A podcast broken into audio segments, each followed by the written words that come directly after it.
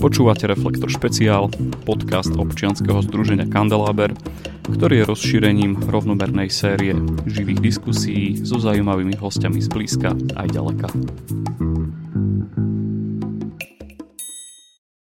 Študoval na Akadémii umení v Banskej Bystrici, kde spolu zakladal knihkupectvo Artforum, je absolventom Sokratovho inštitútu. V roku 2016 založil a odvtedy aj vedie Artforum v Prešove. Narodil sa v Michalovciach, vyrastal v Bardejove, žije v Prešove. Jeho najnovším projektom je knižná platforma knihy od Tomáša, ktorú nám dnes prišiel predstaviť Tomáš Fedorko. Tomáš, vítaj v našom podcaste. Ahoj, ďakujem za pozvanie, dobrý deň. Naposledy sme sa rozprávali pred troma rokmi na začiatku pandémie v roku 2020. Ako si ju prežil a čo všetko sa ti udialo v priebehu týchto troch rokov? Tak ako pre všetkých ľudí, to boli asi aj pre mňa náročné časy. Bolo to náročné zvládnuť ani nie tak fyzicky, lebo chvála Bohu sa mi až do skoro úplného konca pandémie sa mi podarilo neochorieť, ale, ale psychicky to samozrejme bolo náročné aj pre mňa, keďže knihkupectvo, ktoré vediem v Prešove, pochopiteľne ako ostatné obchody muselo byť na kratšiu, respektíve dlhšiu dobu zavreté v závislosti od toho, o aký typ prevádzky vtedy išlo. Keď to vlastne spätne hodnotím, tak myslím, že celkovo som narátal tých týždňov, respektíve mesiacov, kedy sme museli byť vynútene zatvorení. Myslím, že to bolo dokopy 6 mesiacov s rôznymi prestávkami, čo je pomerne dlhá doba.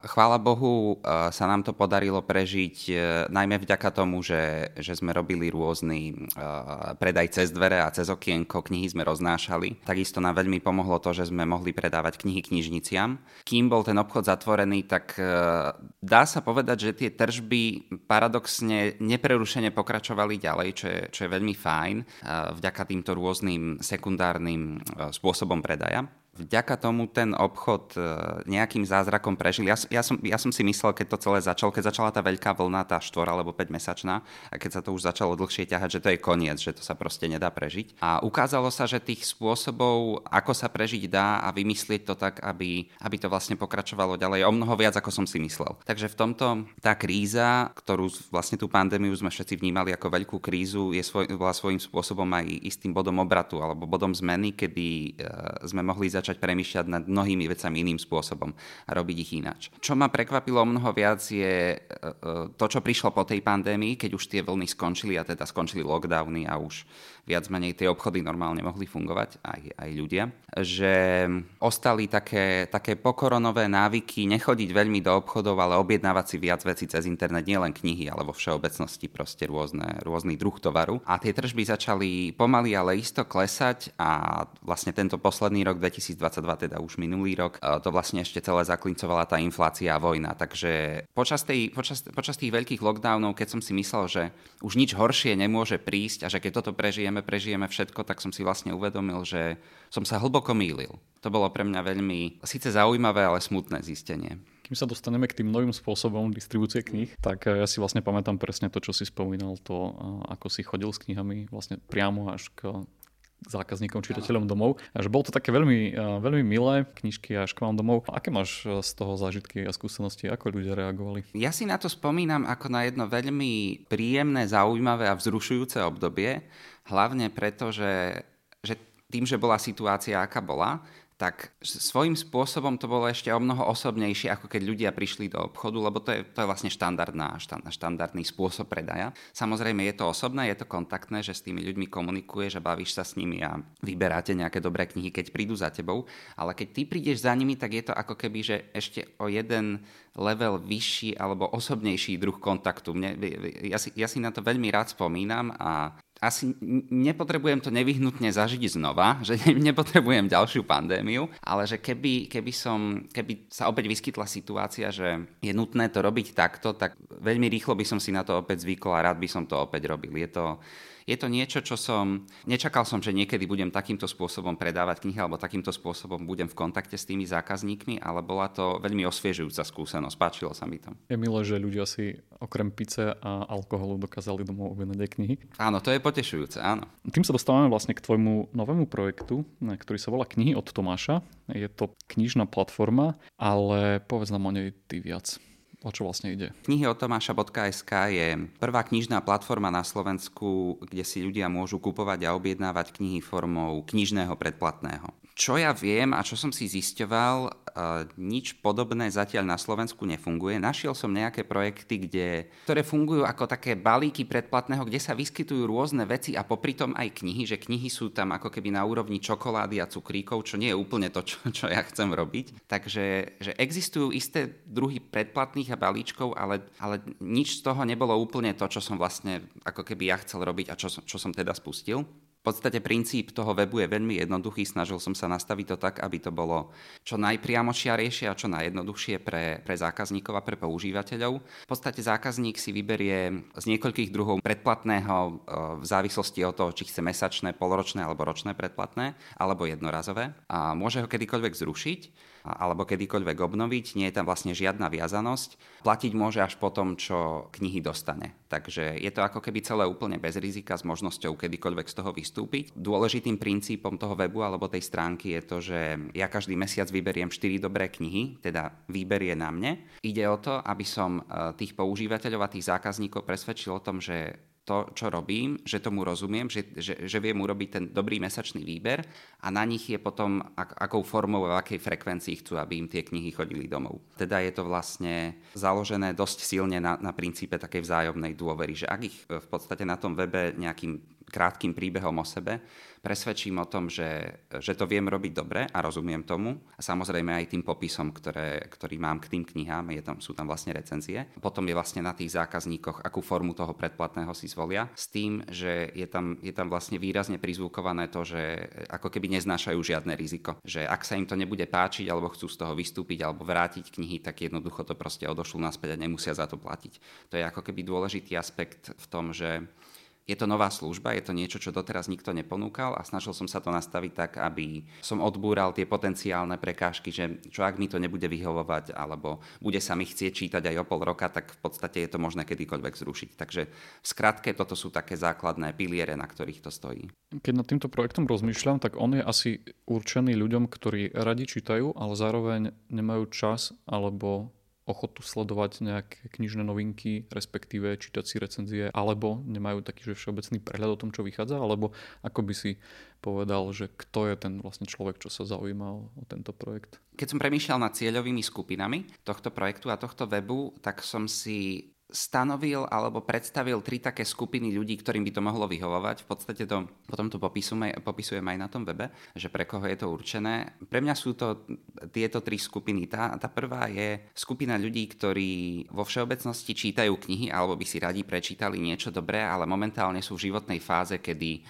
nemajú čas dobré knihy hľadať a vyberať. To znamená, že neviem, že narodí sa ti dieťa, alebo vybavuješ hypotéku, alebo staviaš dom, alebo sa stiahuješ, proste čokoľvek z týchto záležitostí, kedy uh, máš hlavu niekde inde, ako sa ľudo, ľudovo povedané, ako sa hovorí. To je vlastne taká prvá skupina. Potom druhá skupina sú ľudia, ktorí by si aj prečítali niečo dobré a možno si raz za rok kúpia knihu na Vianoce alebo na narodeniny, ale chýba im v ich okolí niekto, kto by sa v tých knihách dobre orientoval a uľahčil im ten výber a tú selekciu v tom, že počuj Jožo alebo počuj Ivana, že toto som proste minulý týždeň čítal, je to fakt dobré, e, že prečítaj si to aj ty, lebo preto, preto, preto.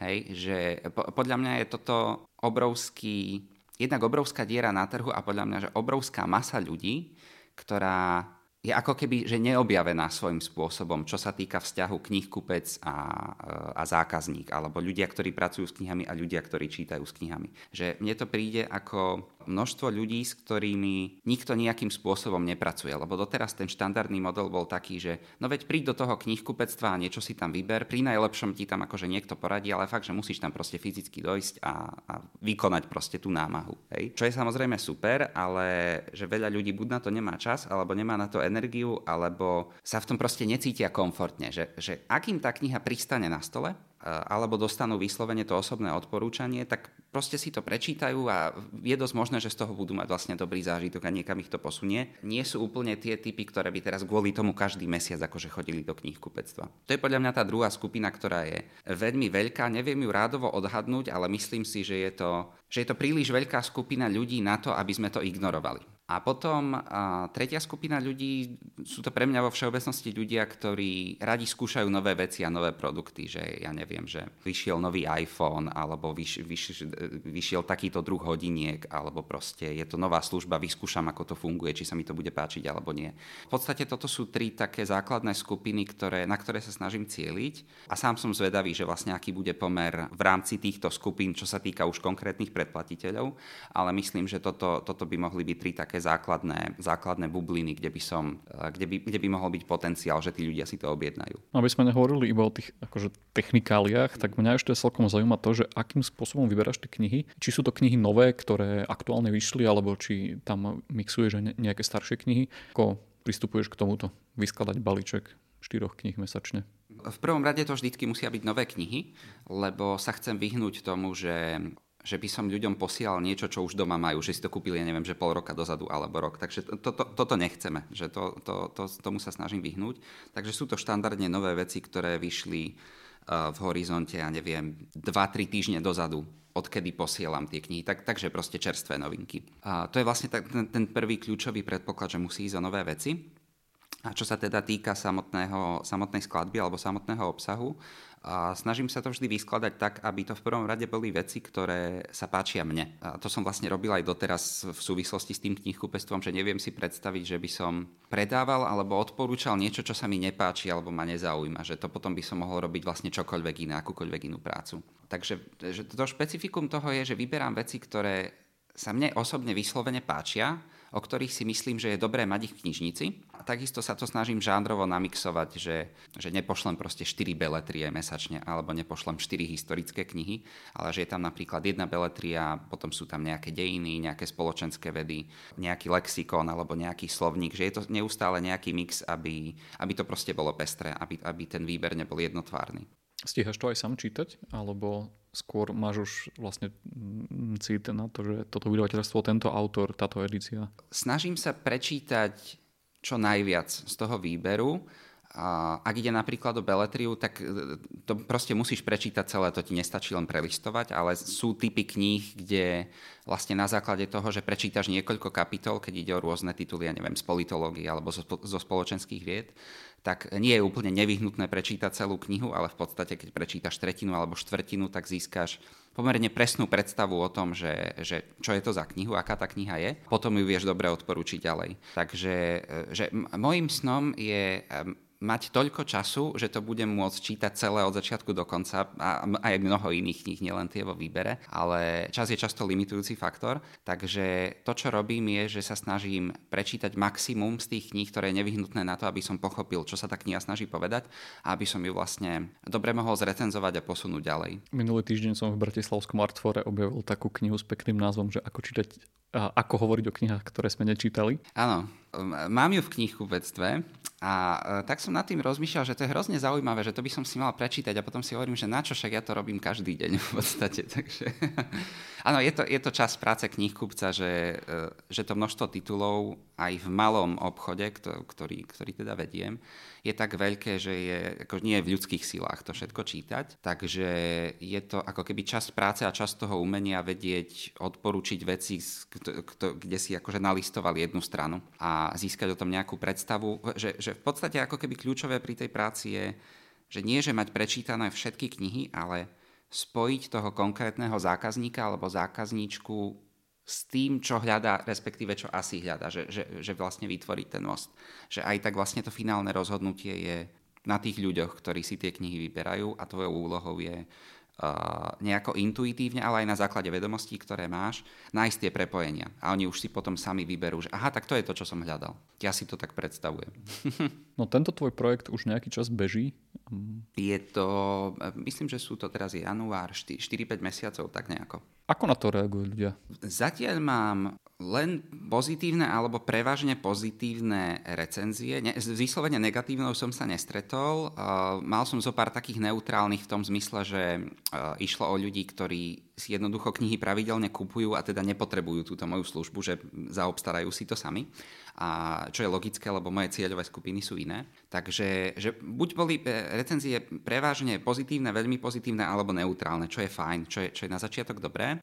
Samozrejme, v rámci nejakej, ehm, nejakej spätnej väzby alebo nejakej konštruktívnej kritiky sú veci, ktoré sa stále snažím vylepšiť a s ktorými sa snažím pracovať, ale vo všeobecnosti si myslím, že, že, že keďže už sa našli ľudia, ktorí sú ochotní za, tento, za túto službu platiť na pravidelnej báze, respektíve že na pol roka dopredu, tak eh, pre mňa je to v tejto úvodnej fáze toho rozbehu dôka, že ten, ten trh a tá komunita môže existovať a je potenciál na to, aby sa ďalej rozširovala. Pevne verím tomu, že čo sa týka takýchto rôznych inovatívnych spôsobov predaja kníh alebo predaja kníh vo všeobecnosti, že napriek tomu, čo sa na nás valí, čo, čo sa na nás už vyvalilo a čo sa ešte zrejme bude valiť v tomto roku v zmysle rôznych akože inflácií a cenových nákladov a energií a tak, a dúfam, že ľudia nezabudnú čítať a kupovať si knihy, že, že sa nejaký ten návyk a vzťah nestratí a nevytratí a že nejakým spôsobom to prežije, lebo ak, ako náhle sa vyskytne dlhšie obdobie, e,